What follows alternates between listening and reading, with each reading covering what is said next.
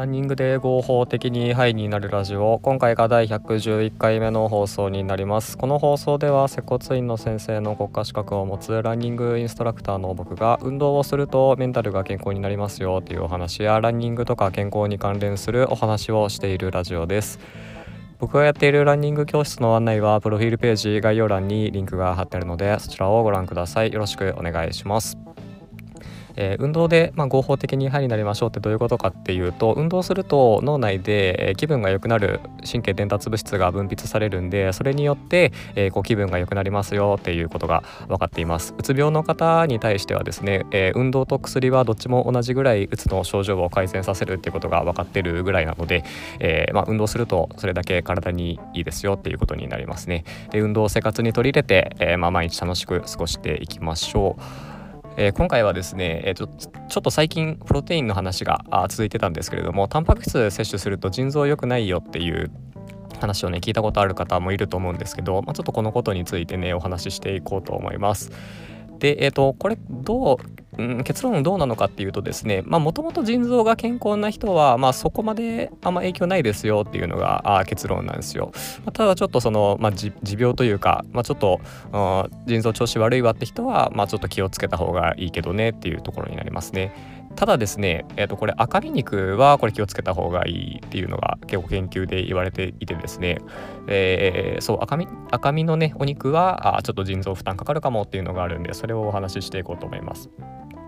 でこれはですね、えーと、コペンハーゲン大学の、まあ、研究になるんですけれども赤身肉の過剰な摂取が、まあ、腎臓にダメージを与える可能性があるっていうことが分かっているそうですね。えー、とこれまあ最初に言ったやつですね、まあ、赤身肉はちょっと腎臓に悪いんで気をつけましょうっていうことなんですが、えー、じゃあタンパク質どうやって取ればいいのかっていうところになるんですけども、まあ、白身の肉とかあと乳製品のタンパク質とか、まあ、そういうのはあんまり腎臓にダメージ与えないっていうのもこれ分かっているそうで。まあ、なので赤身の肉だけがねタンパク質じゃないですからあの白身のお肉だったりあと乳製品ですね牛乳とかヨーグルトとか、まあ、ああいうので、えーと、タンパク質を摂取してあげるといいんじゃないのっていうところになっていきます。で、えっと、もう一個ですね、これドイツの研究でですね、えっと、まあ、1万1950人を対象にして23年間追跡調査したっていうところなんですけども、えー、そう、この研究でもですね、腎臓病の発症リスクは赤身肉の摂取量に関連して増加するっていうことが分かってるんですよ。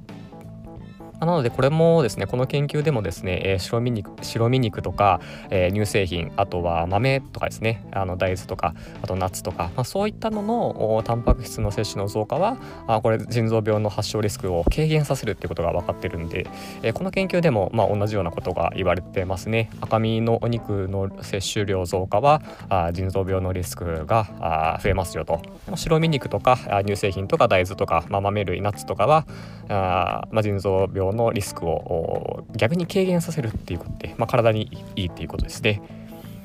はい、えーと、ということで今回はですね、えー、タンパク質の摂りすぎは腎臓に負担かかるんじゃないのっていうことで、えー、赤身肉はちょっと危ないですよちょっと気をつけましょうっていうところですね。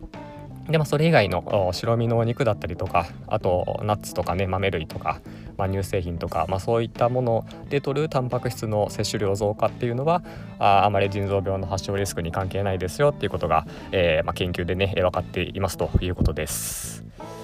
はいということで今回のお話が、えー、何か参考になれば幸いです。では今回はこれで終わります。えー、本日もありがとうございました。